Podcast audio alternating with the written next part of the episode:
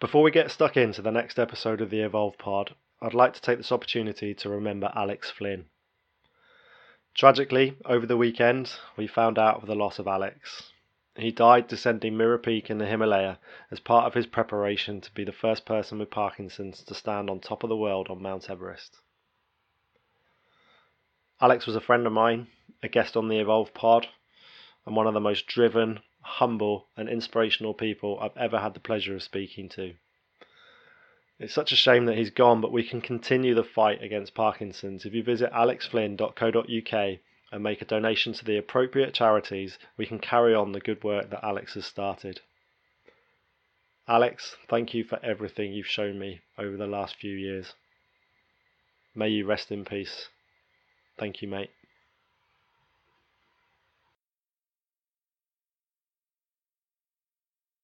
The Evolve Pod is brought to you by TriSwimCoaching.com.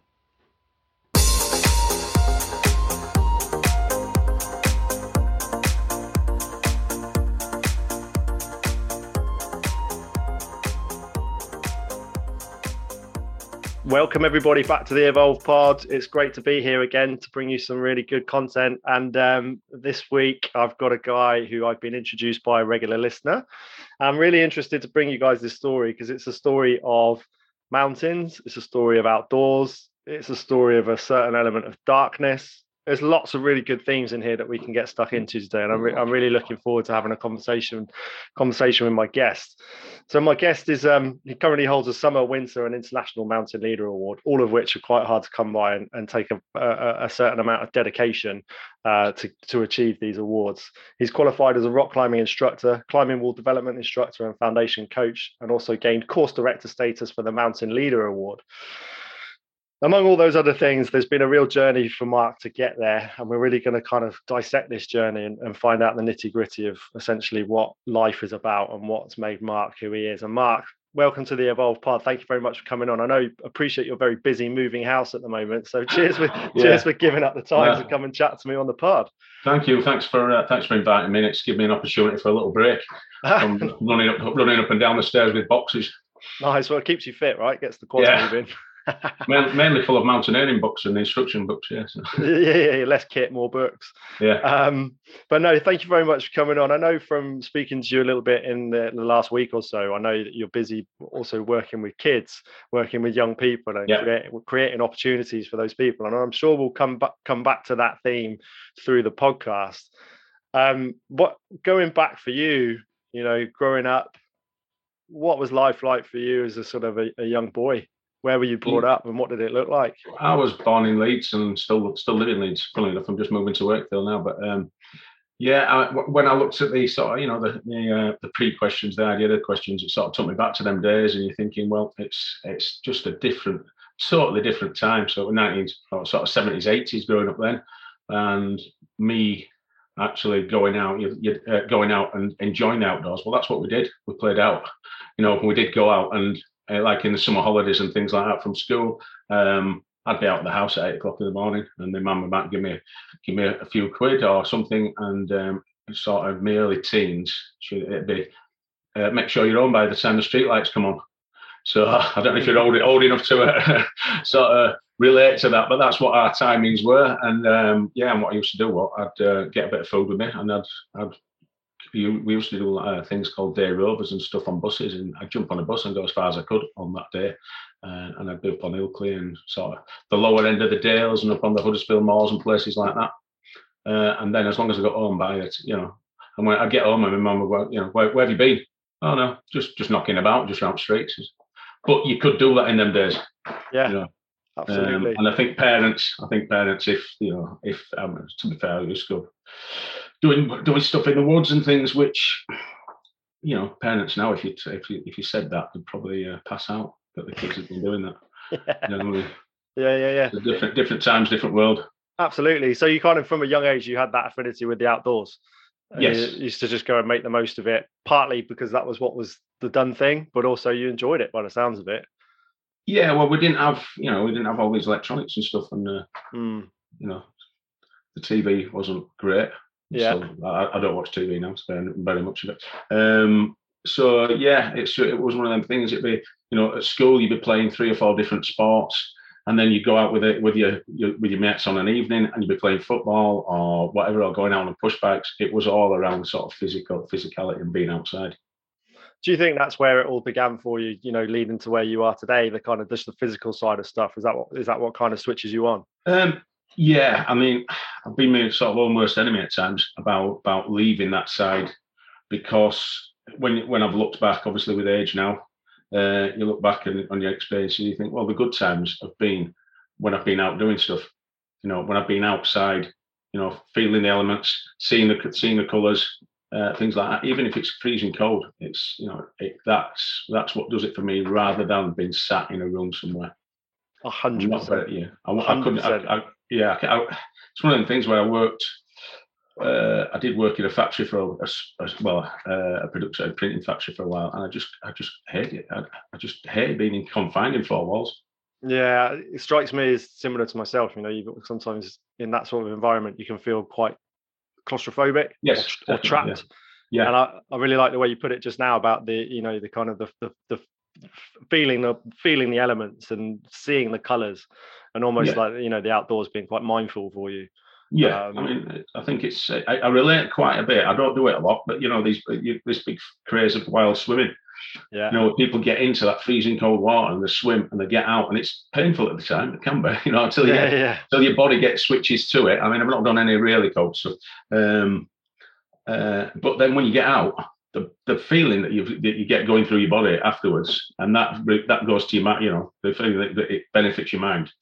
Yeah, there's lots of research on that. You know that all the endorphins that could, yeah. you know, all, even down to your immune system gets boosted when you when you do things like that in yeah. the cold water and and you know just getting outside and taking in everything that's around you.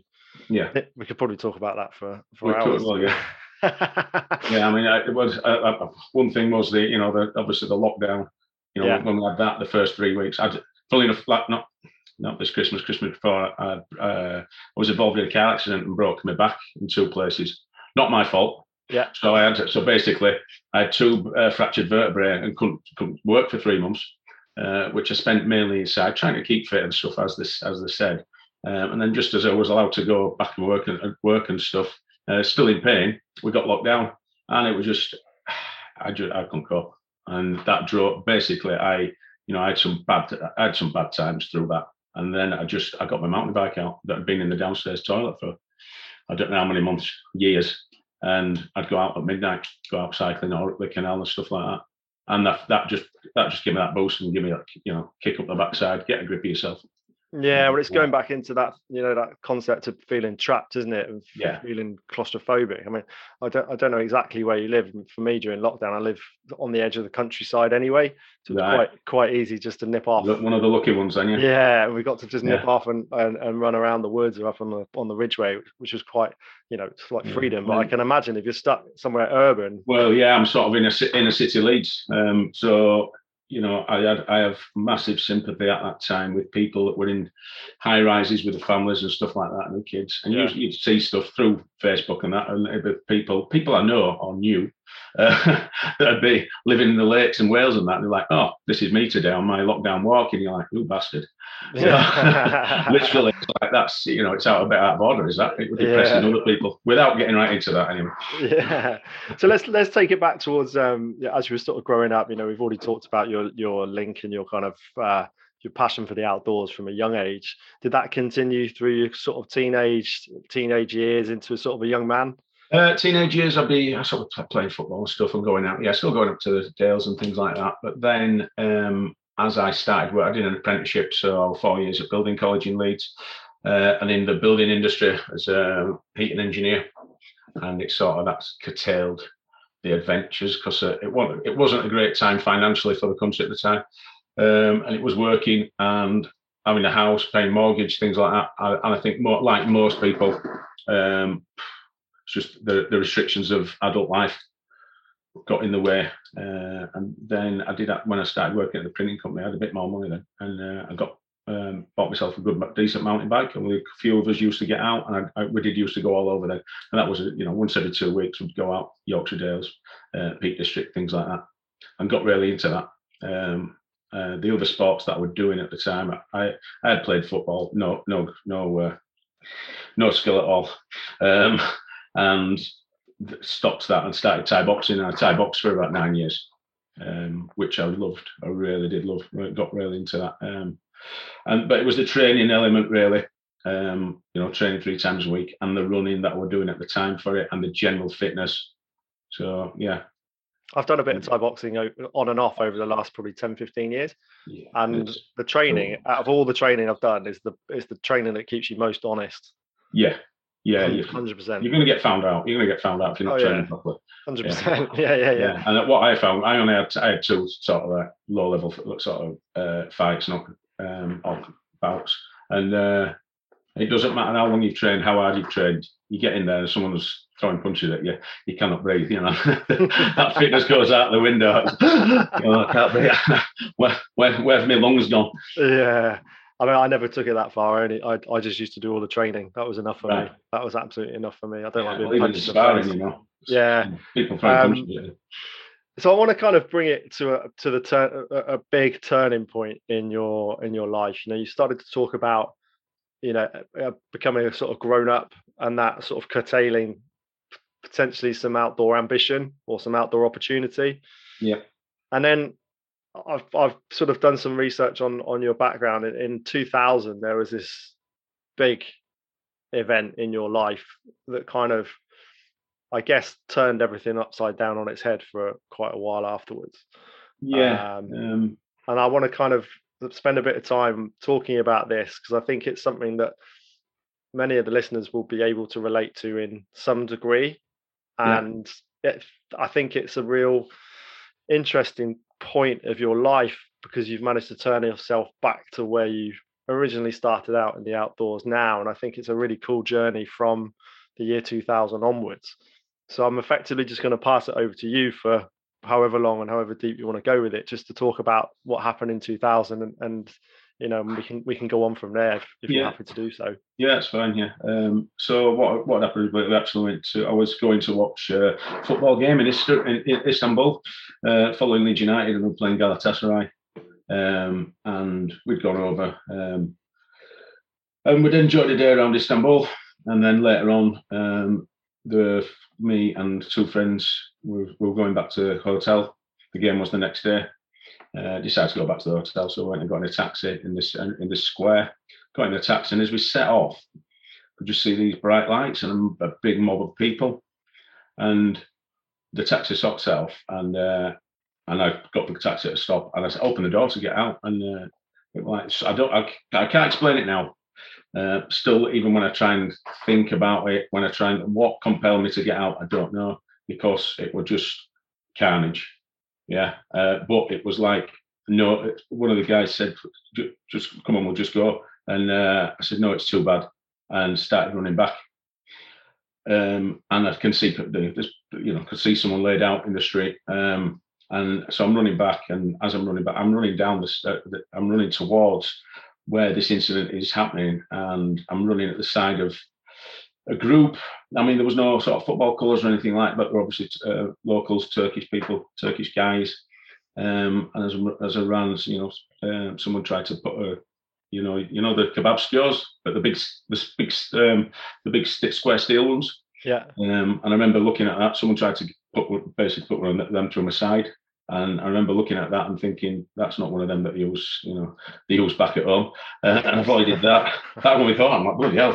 Uh, that, one, that one we thought. And then. I looked inside him and there's another guy and he's got a big, big iron bar and he might he, he might reappear actually. and uh, big iron bar and he goes to hit me. And I've just seen this, the sweetest left uppercut go straight across my face and took him out. And it was actually myself, but I didn't know. You know, I never, I don't, I didn't intentionally throw it. I didn't think about it. Um, and then as I'm getting close to where I can see this guy laid out, uh, there's another guy that's got a, a, chair above his head, about to bring it down on someone, and I tripped him up and basically, well, tripped him up and sort of might have collided with back of his head. Um, and then, and I remember thinking at that, it's like I can't hit him from behind. Do you know what I mean? But this guy's about to hit somebody else, so I, I, I did and took him out. Anyway, I got to I got to what turned out to be uh, a guy from our trip. Um, he's laid on the floor and he's covered in blood. It turned out to be stabbed about nine times. Um, and I started doing, I got to him, started trying to uh, do first aid. Um, yeah, I'm trying to do first aid, and you know, I'm, I'm telling him to stay with us, and uh, and then the next thing, I'd sort of move forward to listen to see if I can hear any breaths. And when I looked out the corner of my eye, I can see there's a guy stood above me with a steel bar, bringing it down, uh, like a scaffolding pole. And I sort of moved, ac- and I moved across to uh, Chris, and it hit me across my back. Uh, and then he, he left. But I remember this. I remember thinking it hit me like a car running into me. Um, and then I continued trying to give the first aid. Uh, and then it went a bit weird because uh, a group of about there's two sorts of police in Turkey. Um, there's like the local police and the sort of the real police. And the local police turned up, and about five of them, and they, stood round and hit me with truncheons while I was giving first, uh, giving trying to give first aid. So I ended up with you know cuts to myself, one on back of my head and things. Um, and then uh, another police car turned up, and we lifted Chris into the police car, took him down. I was still trying to do first aid, and the policeman in the car car's going, "No, no, it's you know, he's, he's gone." Um, as in, I could tell what he was signalling, but I didn't. I didn't. I carried on trying. Uh, and then when we got to the hospital, they put him on a trolley, wheeled him off, and then just come back and said he's, he's dead. Uh, they passed away.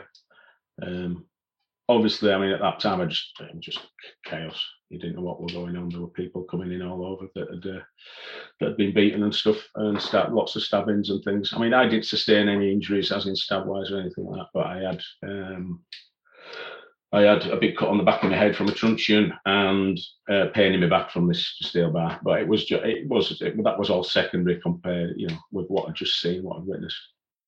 I mean, that's I'll be honest, that is that's what I can tell you. Because when I did my counselling, just uh, I did six months counselling, which we can talk about if you want. I was asked not to relay everything that I saw.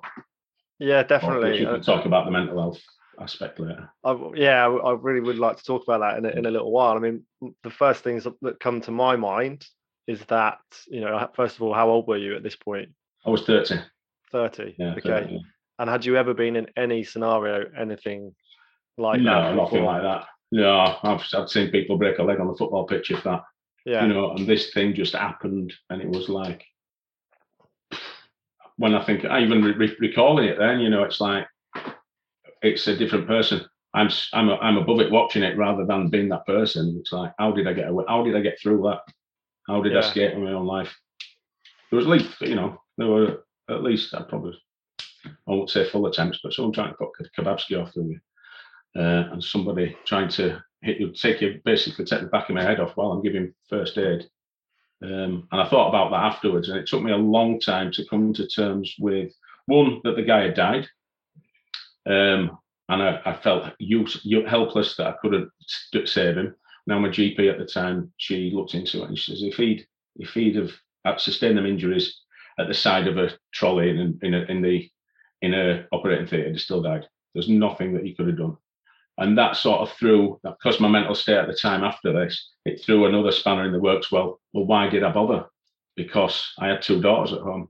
So why did I do that? I could have lost my own life. Uh, and as it goes, because of the effects of the mental health, PTSD, and then depression, uh, I ended up losing my house, losing my job, and everything. So it was, uh, it, it wasn't, it wasn't a great outcome. No, I can imagine. uh, You know, it's there's, you know, I'm trying to put myself in in your shoes, having witnessed something like that. I- you know, I'm I'm lucky I've never been through anything like that. Yeah. But I imagine there's lots of questions and lots of, you know, just what what is what what what was that all about? What you know? Yeah. So I mean, what, what, Um, what was the point? You know, what's Yeah. What was the Um, what was the what was the kind of the weeks and months directly after that like for you? Was it a case So- of trying to get back to normal as quickly as possible? Was it a case of taking a time out? Uh, How did you? Well, I had a, we came back when I mean the game was the next day, and then we came back, and um, there was a lot of media attention, um, obviously, and a lot of it was negative because it was around a football game. Then everybody were there that was labelled a football hooligan, uh, which there, were, there hadn't been any, there were no incidents up to, up to that. I mean, Galatasaray got a reputation, and Leeds United got a reputation, but this is 2000. We're not talking 1980s. Um, and obviously, you were then labelled a football hooligan, um, and it's you know people would say stuff to me, and you're like, I, you know, I'm trying to save someone's life, and and on my heart, if that had been, um, I mean, I don't know if the Leeds fans might not like this, but if that had been Turkish person, I don't care. They're still trying to save a life. I'd like to think I would, because I couldn't really recognise who it was at the time.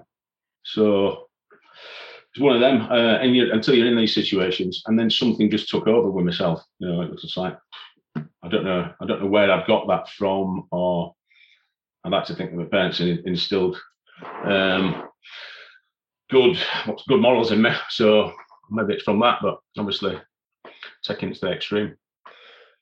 Yeah, I mean, you said about the the you know over the time over the you know process of losing job, house, yeah. etc. Because because of this event, because of this this thing that you you went through. Yeah, I mean, how did how did that kind of? How, so I I'd, I'd like to know a little bit more about PTSD, yeah, and and depression, not just in general terms, but in how it actually affected you, yeah, and what your kind of relationship with those two. Yeah, so I mean, one of the better word labels, yeah, yeah. I mean, we we come back and it, it well, I tried to go back to work the week after, and somebody said something at work, and it just something clicked, and I was I, I was drinking really heavily. Uh, every day, drinking every day. I tried to go back to work and somebody said something really offensive about the incident about the guy that died, and I I cracked and I, le- you, I basically left. You knew the guy, right? I knew, yeah, they were on our yeah. trip. Yeah. Um, and they were, they were basically four brothers, and I knew them all. Um, so I came back, and then obviously this, things have been said, and that just that just lit the fuse paper and I left the place where I was working. I didn't get any support from them um, at all. I mean, the thing is, at, at that time, people would sit, rather look and say, and these, I mean, friends at the time would rather say, I was just getting drunk. It, what there's no, there was no concept of PTSD. We were starting to get that. We were starting to get that because of the what was going on in Iraq, you know, Kuwait, Iraq, and then onto Afghanistan that it was starting to be more known more and understood. Um, and I mean, one of the big things about PTSD is the escapism, escape, escapism to avoid um, these flashbacks and things like that. And basically, I was drinking. I mean, every day, uh, and sometimes I was just scared to go to sleep sometimes because the flashbacks were ridiculous. Um, thing things would set me off uh, you'd be watching the TV and it'd come on the TV, and you know, and because there was an investigation. And then I lived just up I lived about half a mile from Elland Road where Leeds United play. So every other week there were all Leeds fans knocking about, and, and I did, I did go to, I tried going to a couple of football games afterwards. I just couldn't do it. I couldn't cope with people being behind me. Um, I had to stand with my back to walls and things like that. And then it's like, what are you doing? You know, people looking at you and talking about you. And but yeah, I mean, without jumping ahead too much, um, what the what I've sort of realised since then, or what I've what I've had to take on board is um, that was a condition I was suffering, uh, I was experiencing. These were people that criticise and make fun and um, and other thing and insult you and things like that. They've no uh, understanding of what it's like. Yeah, and the next person that's uh, got PTSD, they'll have their story, and I've got my story. But I, it's not my fault that they've. I mean, it's not my fault I had PTSD, uh, and it's not their fault they don't understand it. Do you know what I mean? So the easy, I think the easiest way, and especially with British, I think, uh, it's just British. It's just, just, just get on with it. You know what I mean? Sort yourself out, and that was the attitude and things because people don't understand stuff. Then I can, I cannot now blame them. I used to get it. Used to really upset me I couldn't I couldn't prove my point to anyone. I couldn't tell anybody exactly. I remember thinking once we were in a, a crowded room, and I've never been as lonely in my life because I was trying to tell people a story they wouldn't understand. It goes back to that theme of being trapped again. I yeah. think you know, yeah. and you know, you can be emotionally trapped because people don't get it and you might not felt like you had the right outlet to actually verbalize it or even even realize there was the opportunity to verbalize yeah, it. I don't yeah. I don't know. But again, I think that theme's popped up again there with you know, in terms of the after effect of going through that that experience definitely comes across like, you know, emotionally trapped in in yourself and like and I think I think that strikes me is that all those things you're talking about, you know, you couldn't couldn't have people standing behind you, standing with you know your back to the wall all the time. Yeah. And let's not forget, it sounds like you were doing going through all of that completely on your own. Um, which makes those, which makes it all kind of it, just increases the volume in your in your mind, doesn't it? I mean, I, what's I, happening. Yeah, I did have I went I did have six months of counselling. Um, basically, yeah. I wasn't sleeping and stuff like that. I went to see my GP, and she got me straight into counselling, which was great. Um, but it was six months with a counsellor, and it started off like uh, once a week, sorry, and it started started off like a ten minute, fifteen minute session where I'd recall stuff, and it ended up after the six months, um, an hour and a half with it, and we had to sit back to back because I'd be crying my eyes out, so I could speak honestly. Mm. Um, can I ask but, you? Can I ask you as a as a bloke, when someone suggested going to see a counsellor, what how, how what what was your thoughts, kind of thoughts around that? The, well, basically, when I when when we uh, when the incident happened, there was a guy which I didn't know at the time, which a guy that had come back with me to help me. Yeah, that jumped out of the taxi with me, and he was he was stood over watching me, right? And he obviously, when I found that he'd done he, he'd been doing that, um, and it was like, well, I was actually acting. I was in the moment, not acting, but I was actually doing something. You know, I was taking actions. He was stood there watching, and he was he was terrified for his life. And he broke down one day and said, he said, um, he said, uh, he went Charlie. Something that's my nickname, by the way. Charlie. I don't know if I mentioned that. Um, from Charlie Nicholas, the footballer. I couldn't, I couldn't, play football, but my hair was long. Um, so, and he turned around, he broke down and says, Charlie, I'm so sorry, I left you. And I went, What do you mean? I says, Well, I was stood with you. I thought I was going to die. And he broke down, proper broke down, bit in tears. But because he'd left me, and I said, Listen, I think I'm, I'm happy to go see someone if you are. If you want to go see someone, he went, Yeah, we'll do. And so he went to see someone because he lived in York. I went to see someone. I did my six months counselling. But I mean, we didn't even, even when we were doing the counselling, never spoke about it to people because it wasn't accepted in this lad's world, you know, this bloke's world. Even, you know, it's just, it is it not, I'm not, I don't, the word's not fashionable, but it's, uh, that's not the right word, but it's, it is actually changing now where people can admit to having mental health problems. I mean, mine were extreme. The the counsellor um, went at the end of it. Um, I said to her, "Listen, I have to thank you um, because I hate. I had to write a, a report every day, what I'm, I'm trying to recall more and more stuff, and that started off at like a paragraph, and it went to like two or three pages, A4, and now I can't fill forms in. I hate it, but." Um, at the end of it, I said, "Listen, uh, thank you for all you've done for me." And she turned around. She went, "When you walked in here, we thought you we give you four weeks to live." She says, because you've got scored 30 out of 34 post traumatic stress and 29 out of 34 depression. She says, You've done brilliantly. She says, Where, where you've got to now. And my reaction was, Well, I've got two daughters. What else could I do? Yeah, well, um, your, even now it, it, sort of hits me now. So it's like if I hadn't had them kids, because the innocent, the, the innocence of children um, and I think this is why, you know, I've, I've just finished a two day mental health course and they talk about people having support puppies and things like that, support dogs. And they, they you know, they don't lie to you. They, they tell you, they tell you straight. Um, and you can laugh with, you can have a laugh. And I mean, my daughter's carried me through that without a doubt. Yeah, I'm a big fan of the, you know, the finding out the reasons why. And I think we've just kind of hit the nail on the head there of, yeah. you know, what helped you get through that. It's just, it's, I think it's always refreshing. Refreshing is not the right word it's always good to hear a kind of a, a, a bloke talking about counselling, talking about the benefits of it, and and I think that's a message that we can just we can, we can never stop saying because I think the more and more blokes do need to you know take the opportunity yeah, when, when it's yeah. needed. I mean, there's a there's a lot of support groups and things like that, and then um, and a lot. I know the thing is about guys talking to guys, but sometimes you might need professional help. Yeah, that's the end of it. You know, I could, Definitely. I could, have, I could have sat and spoke until blue in the face with people, or, um, or not spoke because it took a professional to get them bits out of me. You know, to unlock the bits. Um, I remember because it was Alison who was my counsellor. and We were sat talking, and this is one thing I always remember. Which this was like maybe five months into the counselling, and I'm describing what's happening. She says, "Right, what's happening now?" And and I'm saying, I says, right, I can see a guy, the guy that I mentioned, he's got a chair above his head, he's going to hit someone. And she went, what's he, what's he wearing? And I went, yellow shirt, bleached jeans. And I, I just broke down and cried there. And it was just like the, you know, she'd explained what she was trying to do is like pick these bits out of my mind, out of my memory, so that I could, so that I could file them away. As in, that is sorted now. That's not there playing, you know, playing on my head. unconsciously, subconsciously, that is there and it's now filed as in the in the outbox. You know, instead of it being stuck in the inbox constantly, it's now in the outbox or, or it's being filed away. And when, when I said that, I just I just bawled. I mean, I cried and cried. Yeah, it's amazing what what uh, what what that what that process can do for you. Yeah, Brilliant. I mean, there's uh, somebody recommended something. We were talking about yesterday about rapid eye movement and things like that. This, mm.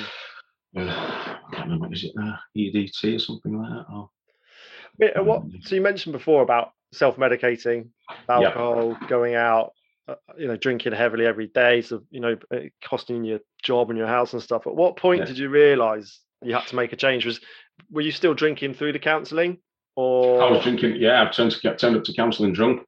Um, so I turned up at eleven o'clock one time, and I went, "I'm drunk," and she went, "Well, it's not a point of doing it, but if you can, if you want." Because I mean, when I walked into the for the initial meeting, the, the doctor said to me, um, I mean, it's funny now looking back, but it wasn't funny at the time. Oh, it's, there's a comic side to it. And he says, How much do you drink? I remember saying, Oh, about 10 pints. And he went, Oh, that's not too bad. And I went, But more on a Friday and a Saturday. And it was like, What is that 10 pints a day? And I went, Oh, yeah. And I, my, my drink's Guinness. So, you know, it won't help in my waistline. um, no, no offense to Guinness. Um, yeah. but yeah, so and and that just that just continued, and and the, the thing is, you know, if, if, you're having a bad time, the, the lad thing or the man thing to do is come on, we'll go for a pint. You yeah. know, and it's just, I mean, I sit here and talk to you about this uh, about it now. I still know, I know that when I'm if I go if I'm having a, a little dark spell, often it, it would be um, if I'm not going doing the mountain stuff or if I'm not outside doing if I'm not plans, it's that oh, I'm having a beer. Yeah. You know, just that escapism, uh, escapism again. Yeah, definitely. I can I can relate to that 100% personally as well. Yeah. You met so you you you started doing the counselling and yeah. started to get some, you know, for want of a better word, some results from that in terms of your sort of mentality and your outlook on stuff. And then I love the way you call it an ejection technician. Yeah, it's just for those that don't know what that is, is a bouncer. Yeah. Um, well, how did how did that come about? Because the thing that I really find interesting about that is that you know I've had my fair share of interactions with bouncers, some good and some not so good over time. but like as really? a bouncer, yeah, as a bouncer, you see like you must see the kind of the best and the worst of of humanity, I suppose on, on yeah, um, over the course of time. But given what you went through, I'd be interested to know your take on whether that whether you thought that was a risky position to put yourself in. It probably wasn't the best when I look back at it. But what what happened was I was I was Thai boxing, um, and now at the start after I come back and through my counselling, when I wasn't if the times I wasn't drinking, I'd be training. Mm. And I got me got myself fit and went on a uh, like I got into right into the outdoor survival courses and uh, expeditions and got got asked to do an expedition to Belize, and I went and did this expedition. Um, but I trained with a, a, professional boxer for four months, and I got myself fit as a book, you know that, that fitness and training, training three times a day basically, uh, get me sleep right and that. Uh, and that when, when I came back and did the Thai boxing, I bloody tore me tore me cartilage. So oh, so then it was like I'm not I'm not training again now. Um, but I've been teaching. I've been teaching. Uh, not teaching. Sorry, I've been I've been uh, studying Thai boxing, and I was doing a little bit of boxing. And the guys, one of the guys that were doing the boxing up at Bermontoffs, um, he said to me one. Uh, I'd worked on the door once with the with the boxer in town, and, and then he says he rang up and just went, um, "Are you busy at weekend?" And I'm like, "No, well, no, I'll be off out." Now I don't know whether because he was a good mate. I, uh, uh, I'd say something like that. Uh, but I don't know whether, because he's a clever guy as well. I don't know whether they were just getting me, instead of me going in the bar and drinking and him seeing the results of that, then can you come, can you come and work on door with us? And I'm like, really? And he went, not because of you fighting. He says, I know you can defend yourself and stuff like that, but because of the way you talk to people and you're good with people and stuff like that. So come down, and then what I'll do is I'd go down. I got my got my badge, well, my council badge at the time sorted, and I'd be going down at seven o'clock, and I'd be working till half past two, three in the morning. So all them hours I went out boozing, and then I did have something on. on I had I did I had a little bit of cash coming in, um, and it start it went on to like five or six nights a week. Um, but then it started descending into taking a few beers home every night as well. So I think it started out with good intentions. It did help me definitely because it gave me something to do. Do you think that was another turning point? Um, I think working the yeah working the doors. I mean, I have had some good times. I met a lot of good people, and now I'm working. Funnily enough, but some of the people that I'm working that I'm doing some sort of mental health and wellbeing walks with are from the hospitality industry because they've had a bit of a bad time, and they, they're the hospitality industry is sort of renowned for poor mental health due due to the drinking and late nights and stuff. So yeah, um, it did give me some sort of purpose, and I, I was earning some money. Yeah. Um, I like so I've I've seen your little your I say little I've seen your promo video online, which is for those out there. I'll put it in the show notes. It's a really good good watch, and there's a part in it where you talk about bouncing and reading a book. Can you yeah. tell tell us that little anecdote because it's quite well, integral to this story. Yeah, well, what it was, I, I mean, I think it was about 2007, 2008. I decided, I just woke up one morning. I just thought, this is bullshit. This is absolute. I'm working five or six nights a week I'm working in some really rough bars, you know, we're fighting and stuff. And it's like, what am I getting out of this? Because I'm spending all my money on an all day Sunday bender. You know, so I paid sort of paying my rent, I'm still behind with bills and things. Uh, and I just I wanted something to do. I'm getting fat. And I just started to go out walking. Started going out walking, um, doing a bit back in Yorkshire Dales, um, bit in Wales and things like that. And then I thought, right, I'm going to go on a course. Uh, and I, that's so. Funnily enough, it was Rob Rob Johnson who actually made the film he was the first instructor that went out went out with and did some courses and stuff. Um, and then that sort of steamrolled. Um, I did a first aid course, and then on the first aid course, and this is Ellen Ellen Al that I now work with. Uh, suggested I do the mountain leader. Now, part, part of the mountain leader, she said, "Well, why do you do the mountain leader award? You've got enough sort of prerequisite days." And I'm like, "What's the mountain leader award? What's mountain training?" I didn't know any of this. Um, and she, when she told me, I was like, well, I might do training because it's six days, six days of concise training. And it's to be fair, from what, for what you get, it's cheap. And that's not me selling it for mountain training, but, but it's like, you know, the pathway there, if you, you know, you're getting six days and then you go out and do, uh, sorry, get six days of training. You've got to have a certain experience anyway, so you're not too far behind. And then you go off and do a load more um, sort of consolidation days. And then you go and take your uh, assessment well, what I was doing, I was working like maybe four nights on the doors now, and then off five, four or five, and then sometimes because I was self-employed, I just take three or four days off, go do my consultation. But when I was at work during the week, when it was a bit quiet, I'd be stood reading, and I'd be stood reading books like Nature of Snowdonia, um, which uh, by Mark Rain, which you know, it's it's like it's flowers and geology, flora, fauna, and it's all relevant to what I'd have to know. And I, I was terrible in that area, really bad. Uh, but I'd be stood in the door, there'd be people coming up and like, what, what's that you're reading? And you're like, just going, what's that? Well, come on, what is it? Is it is it a book about fighting and stuff like that? And you're like, no, just, just go in. Because you know, bouncer, bouncers are always fighters. You know what I mean? This is the yeah, thing yeah, yeah. injection technicians. We've got no other interests, and uh, it's like, uh, yeah, oh, what is it, mate? Is it is it some is it some martial arts thing? It's like, no, it's nature snowboarding. I'm going, or are you, are you getting it right? yeah. So I mean, that was a big. That, I mean, the things like that. The, when we say, you know, when you say it was this a turning point, there's been when I look back, there's that many turning points. Yeah. That have sort of kept me on that path. With the uh, so that you, you said that was sort of 20, 2007, 2008. Oh, about 2007 when I just decided. Yeah. I need to do. I need to. I need. I'm better than this. But that, obviously, that's seven year period by then at that point were you were you still feeling the effects of PTSD and depression, or was that kind of was um, that kind of almost put to bed by that point?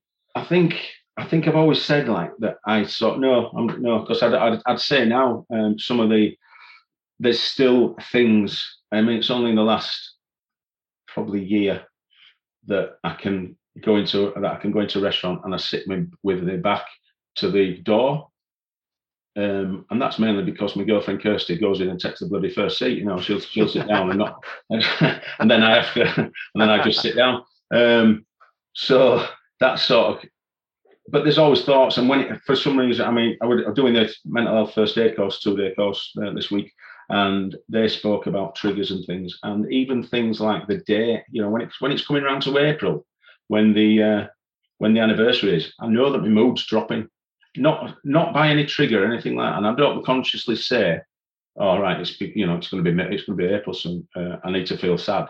It's like you, I just feel a little bit more, a little bit more conscious things, a few more memories. I mean, for a lot of years, I just went away. Um, I just got out of the town because the first couple of years there were reporters knocking on my door and stuff like that.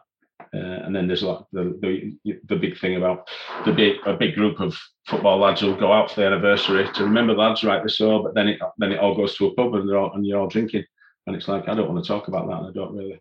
I, I'll avoid. You know, I, I it's one of these things where you face your fears, but sometimes it's best to avoid them as well because you don't know what the effects yeah. are going to be.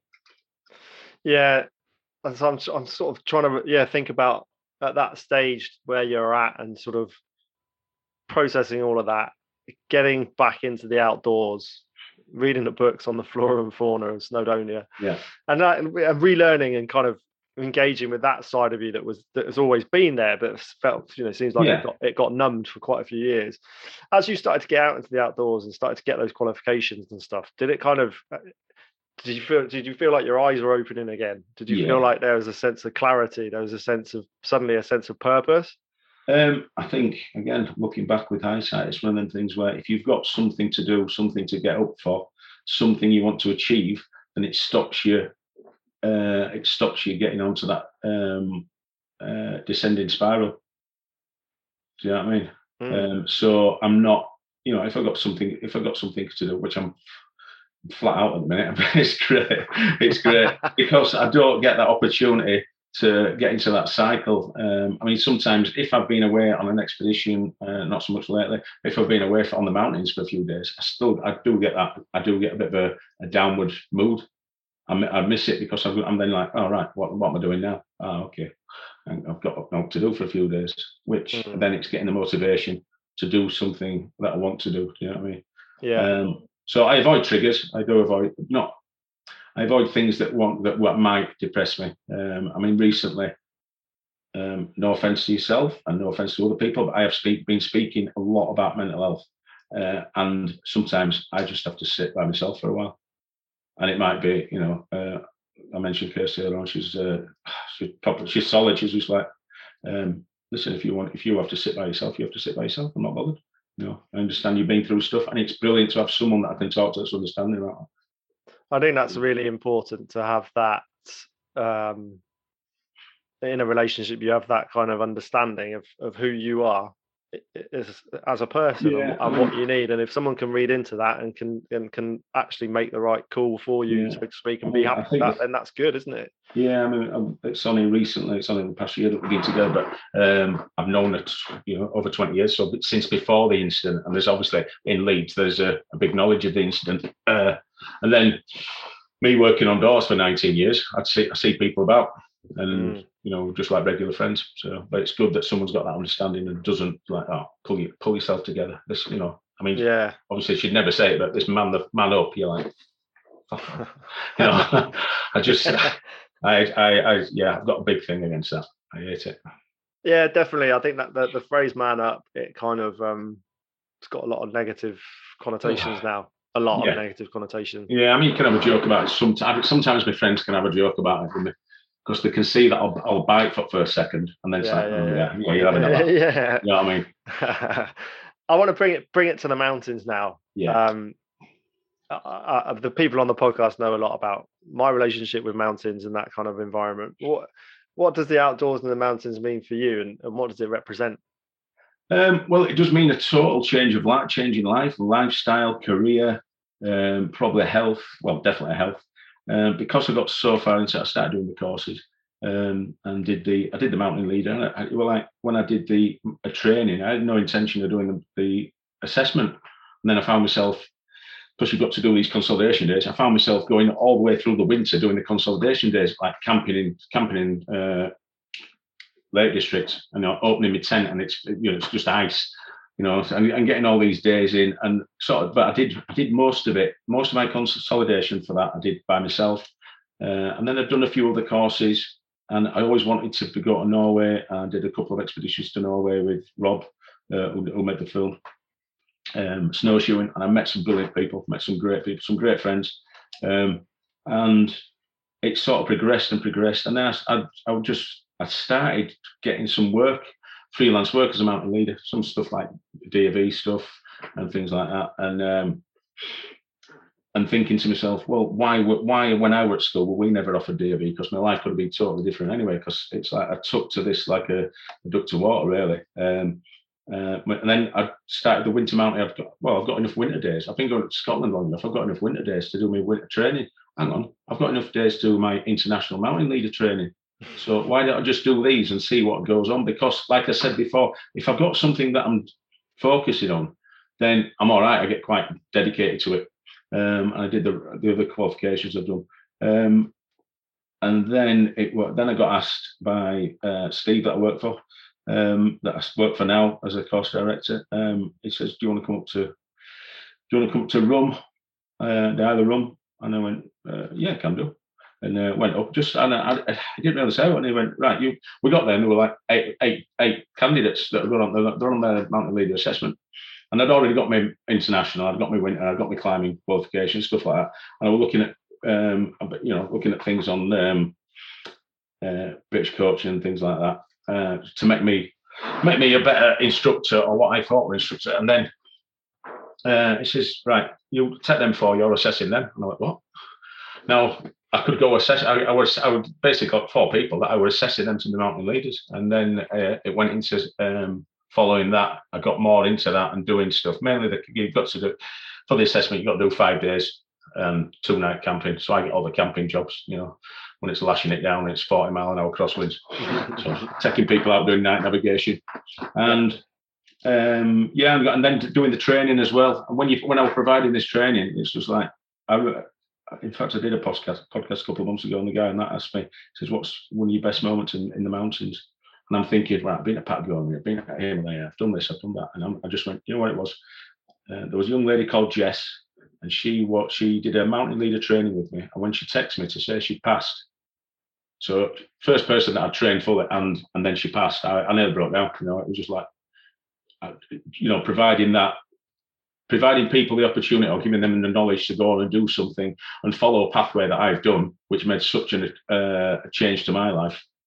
Um, yeah, I think it's um, you know, I have similar things that I can reflect back on from coaching people in in our in our business, and I think it's quite easy sometimes, and I think I've said this before on on a separate episode of the pod. It's quite easy sometimes to to sort of write off all the things you've achieved as a person, and you know, it's just kind of like, oh yeah, I did that. That's all right. But when other people see that, and the other people see what you've done, what you've managed to achieve, and what you can bring to them, yeah. and then you get that text message or that thanks or that oh you know that, that was so good kind of working with you kind of thing yeah. it's really rewarding and yeah. i think that's why people like you, people like me, probably do what we do because ultimately, when you're helping people, when you're helping people become better versions of themselves, then yeah, it's a great so, thing to do. So, if I was to ask you, what's your, what was the best thing you've done in the outdoors? Do you think? Oh, Same question. Or the mountains? Uh, definitely the Snowdon Six Ways yeah, challenges yeah. that I did last last but, year. Is, is, that because is that because there was the challenge for yourself, or because of the amount of money you raised? Which well done, by the way. Thanks. Um, there, there, there's you know people have asked me quite a lot about this. There's so many reasons what why. Were, what were you thinking? Six times? 12, 12 ways is doable. Yeah. Um, but no, there's so many, so many things that come into this. You know, if I reflect back on on that on that sort of eight nine months, or even well, actually, it was more like five years of actually wanting to do it. Right. But when it came about, there was the charity element. Definitely, there was the running uh, running in memory of of our mate who you know he killed himself in not very yeah. nice circumstances yeah. and trying to create something really positive out of that is it was amazing you've got the team of guys and girls around me that helped me get to the goal that I've set myself and they've given up their own time their own energy to come and help me and some of those guys were also on their own sort of their own little journeys to get yep. me to my bigger yeah. journey so you put all of that in a pot you put the experience on a pot something I've always wanted to do and it, Uh, you know, I don't really think. I mean, if I if I top that ever, then whatever that is is going to be absolutely insane. Yeah, yeah.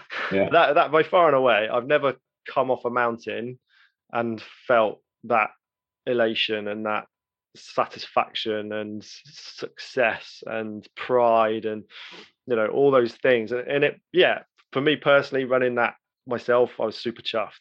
Yeah. But everything else that goes, hell of a challenge, hell of a challenge. But everything else that went in with that as well, it was just magic. Is the only word I can really put yeah. to it. It was magic, and you know, I don't think we could ever recreate that again. On on that. Yeah. And the mountains, I think the mountains are a real true reflection of life. You know, you you you know, classically you've got your ups and your downs. Yeah. You know, and you you're you're always striving to get to the top, but when you get to the top, you can't stay up there for that for that long. Yeah, yeah, definitely. You, have got to come down the other side, and you can go back mm. up. And there's all these things that happen in between, and the challenges, the problem solving, the fun, the danger, the success. Mm. You know. Yeah, one sort of way that I used to say to people, or sometimes I do, um, is and I hope I pinched off anyone else. I thought I dreamt it. Um, was you know the path up the mountain is much like the path in life, and and I, often it's worth stopping to have a look, not just at where you're going, but where you've come from. Hundred you know, yeah. Take that little breather to sort of decompress and then go again. You know, break it down. I, I say this on, on the training. To be fair, when I'm when I'm training people about navigation stuff, break it down into small sections. It's not as daunting. You know? Yeah. And that's been that was if I look back, that would be my advice for anyone that's going through mental health issues and stuff. Definitely. I mean, what's your so people that, that might want to have a little look into mountain leading? What's what are the key attributes in your opinion for a, for a good mountain leader? Well, first of all, to make a, to be a mountain leader, it's people go um, health health for leather or navigation, and it's not a navigation award. It's a mountain leadership award.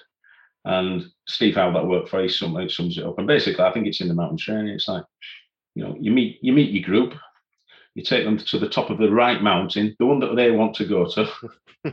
you show them a good time.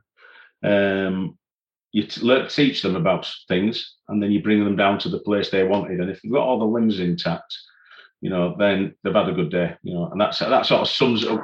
it's, it's sort of skimming over it, but that's the basis of it. So I mean, yeah, you, you've got to be able to relate to your clients. You've got to, uh, or clients or customers, um, you know, and work. You work. You're basically working for them, are you? And you, the, the way that I sort of look at it now is, I get a, a massive satisfaction that someone, somebody, um, is going to, somebody pays pays me. No, it's not about the money, but some not well partially. Somebody pays me the money to take them out and for them to experience things that they wouldn't experience without me there. Yeah. You know, I remember doing a, Yorkshire Three Peaks years ago with a group. In fact, it was the one I spoke to you about before. So I've done it. I've done it three days. I've done it the Saturday, Sunday, Monday, and I was doing it on the Tuesday, and we're raising money for um, the Jane Tomlinson appeal. So I was doing the um, not quite not quite running up Snowdon six times in 24 hours, but four times in four days, doing 25 miles. And on the last one, it was, it was a big group of mates coming come came with me, which kept me going no end because I at that time I felt like I was walking on steel brushes. My feet were in, in pieces after doing it doing it the three days previously. And one of the guys could not believe that he was walking through a field and sheep were in the same field. And you're like, how old are you? And this guy's 30 years old, and he could not believe that there's sheep. You know, and this is this one thing that's I look back on and think about my time. Obviously, I've, I've I'm I'm older now. Well, I'm old now, but at that time we were we were connected with the outdoors, and people are not, and they've lost that now. I think. So, but if I can if I can offer a pathway through that people are getting connected with the outdoors again, um, then that's great. That's brilliant. Um, I do a I do a few things for uh, a company called Black Dog Outdoors, which is all about mental health. Um, and they offer, you know, it's mental health, uh, and people enroll on that, and they, they get they go out with the leaders for the day for free. Yeah. Um, some of them are paid, and it's just getting people out and experiencing that. Um, I think, I mean, personally, it's how would I say it? I don't want to offend anyone that takes pills, pills from uh, medic and takes medication. You know, I'm sure medication's got a, a, a big part to play. And for some people, it didn't work for me, and the mountains and the outdoors did. Definitely. Um, and it even, you know, it curbed me. I wasn't going out on a night drinking 10 pints because I was getting up and going to climb a mountain somewhere. There's that, the uh, blue green therapy, isn't it? Yes. Yeah. Yeah. Definitely. And like I say, even the feeling the wind and the snow on your face. I've been blown off. I've been blown off my, off my feet on mountains before. Yeah. Um, you know, going out doing my winter ML stuff, which is harsh. Yeah. Uh, and trying to get them days, and you just, you know, it's, you know, you know the type, type one, type two, and type three fun. Oh, I only know type one and type two. What's type three? Well, type well, type one is this is great, and then tomorrow when you've done it, you'll think it's great. Yeah. Type two, this is shit, but tomorrow when you think about it, it were quite good. Type yeah. three, this is shit, and tomorrow when you think about it, it's still shit, and it's still shit, and it's still shit a year after. You know It's just it's, it was just crap, and whose idea was it? So I like that. I'm going to use that if you don't mind. Yeah. Yeah, you're welcome. it's all free. Let's talk about um, your business, your mountain adventure. How did that come about? Um, yeah, so your mountain adventure basically, I mean, that's a company that I started. Um, and it took you know what it took me longer to think of the name and then when i thought it's because it's not my it's not my mountain adventure it's me providing somebody else uh, adventures i mean at the minute there's that there's nothing on the uh, website for well there's last year's courses but it's it's me providing some tuition so simple courses i think there's a lot there's a big market for uh, people going on these big exp- international expeditions and doing this and doing that and you know um, uh, skills courses and things, and then sometimes the people at the the, the introductory. So just even uh, learning to read a map, so you can find your way through the fields, uh, the field systems, without trespassing and things like that uh, around towns, and that was that that ran true. You know, with the uh, uh, with lockdown when we couldn't go anywhere. Uh, and I feel uh, I felt slight well I felt embarrassed at the time that I hadn't discovered more of West Yorkshire because that's where I'm based and that's all I could do. And I was still going out and I was taking people out walking there, you know, mm. just getting them out into the, you know, into the outdoors. Um, so if people can learn stuff like that, um, and it means that I don't have to go back working on the doors, that'd be great. Um, so, so I'm doing that. Yeah, I'm, I'm, so I'm doing that, and then uh, I've got that work, and I've got, uh, I think I've got 10, 10 or eleven mountain leader trainings and assessments next year. But they're for other companies. So um, as uh, director and sort of assessing people. Um, but back to your mountain adventure, yeah, I'm, just, I'm, I'm trying to get the courses up for Christmas, basically. Yeah. Um, so yeah, doing doing that, and it's just about like I say, providing people the skills so they can go out. I I learned them skills years and years ago, um, and then just had to refine them. Um, but now to be able to teach them, um, uh, teach them or coach them, I don't I don't believe in teaching. I believe in coaching. Hundred percent. Yeah. So I think, yeah, the, uh, the last thing I want to kind of um, touch on is, you know, is is your advice to people who may have been in a similar scenario to yourself. Yeah. You know, you said you still can suffer from some potential triggers, etc. You try to avoid them as best as possible, etc. What, what's your yeah. go? What's your go-to thing if, if if you do feel yourself kind of spiraling down a route you don't necessarily want to go? Is it bang your trainers on and get outside? What's what's your go-to thing? Well, I can't I can't run because of my broken back or because, because I broke my back. You know, my knee's yeah. gone and I've had a few other injuries and stuff like that. But it's definitely the outdoors. Um, or I mean, I, I could just if it wasn't. It, I think it's sport or it's recreational sport, something that you can get involved in. So this big thing about wild swimming, you know, I mean, people watch too, look at too much Facebook. It's like you know, people people having a go at people that are going out wild swimming. Well, if you if you haven't tried it, don't knock it. But if you you know try whatever you can find, whatever appeals to you, and if you enjoy it and it does and it works for you, then it's a medicine for you. You know, because it it lifts your mind. Uh, you're probably more likely to be getting fit as well. I'm a big believer in uh, coincidental fitness you know, when I started all my mountain stuff, I was like I had 16 stone, and it were all mainly all belly of uh, all Guinness belly. Uh, so I was 100. Well, is it 16 stone, 106 kilos, something like that? I remember. I remember weighing myself at that, and then when I, I went to Spain climbing, I was 84 kilos. Wow. So, and that's not through me religiously training like I used to do with Thai boxing. That's with me going out and walking. Mm. And sort of, it's that fitness that comes through doing a sport, but it's it's the you know healthy body, healthy mind, isn't it? Yeah, I absolutely. believe. Hundred percent. That's a good. Uh, it's a good way to to sort of wrap up the pod. I think healthy body, yeah. healthy mind. And uh, Mark, I really appreciate you sharing your story with us because I know you know that the, the the the things that went on in Istanbul pretty harrowing, and I genuinely appreciate you you know being able to open up about that and sharing that because well, not yeah, only does I mean, it empower you, I think it's going to empower a lot of people. Yeah, well, I mean, thank you for giving me the opportunity because I think that's I've done quite a few things lately and talking about mental health, um, and I'd just like to say that you know the reason was because uh, well the reason I do it is because people are taking their own lives. I mean, that lads that I know, friends are taking their own lives, and it's because, and you know, a lot of it I think is because people haven't been able to talk uh, and I felt a, a weight of me hiding my, burying my problems and hiding them away through being out and drinking and stuff like that. And it's like, oh yeah, looks like having a party, which I'm not, I want having a party, we're having a horrendous time, but then hiding it. Now, if we don't hide it, you know, if we can talk about it, if I broke my leg, you'd see it. You know what I mean? And, and I'd tell you about it. well, I broke my mind. Oh, my mind was broken for me, and it's you know, it's uh, let's talk about it, and hopefully, yeah, definitely, hopefully it'll do some do some good. Yeah, yeah, definitely. I think it's um it's something we just need to keep plugging away at. Just keep talking about it and keep you know getting getting people to open up and yeah. and, and again people like yourself sharing your story on on podcasts like this is, is only a good thing and, and for that I'm I'm really really grateful. Well, like I say, thank you for providing the avenue to talk. No problem at all. Well, look, Mark, thanks very much. Look after yourself, and um, let's keep in touch. Maybe see yeah, you out in the mountains one time. And, yeah, uh, you won't see man Snowdon six times in in one day.